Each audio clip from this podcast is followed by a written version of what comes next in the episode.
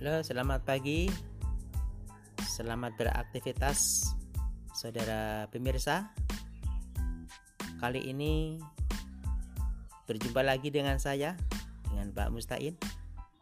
Kali ini kita akan membahas tentang ikhlas. Apa itu ikhlas?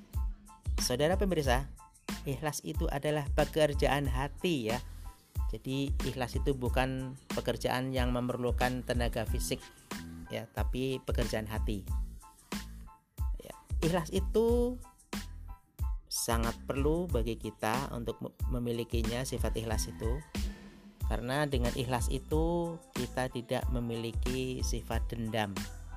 Kita tidak memiliki lagi iri hati ataupun dengki. Ya. Nah, saudara pemirsa iri hati dengki dendam kesumat itu adalah sifat-sifat buruk yang akan mempengaruhi keburukan bagi diri kita. Oleh sebab itu, maka kita harus mempunyai sifat ikhlas. Dengan ikhlas itu hati kita akan lapang. Ya, hati kita akan lapang, kemungkinan-kemungkinan yang baik akan datang kepada kita. Tapi kalau kita punya hati yang tidak ikhlas, ya kan?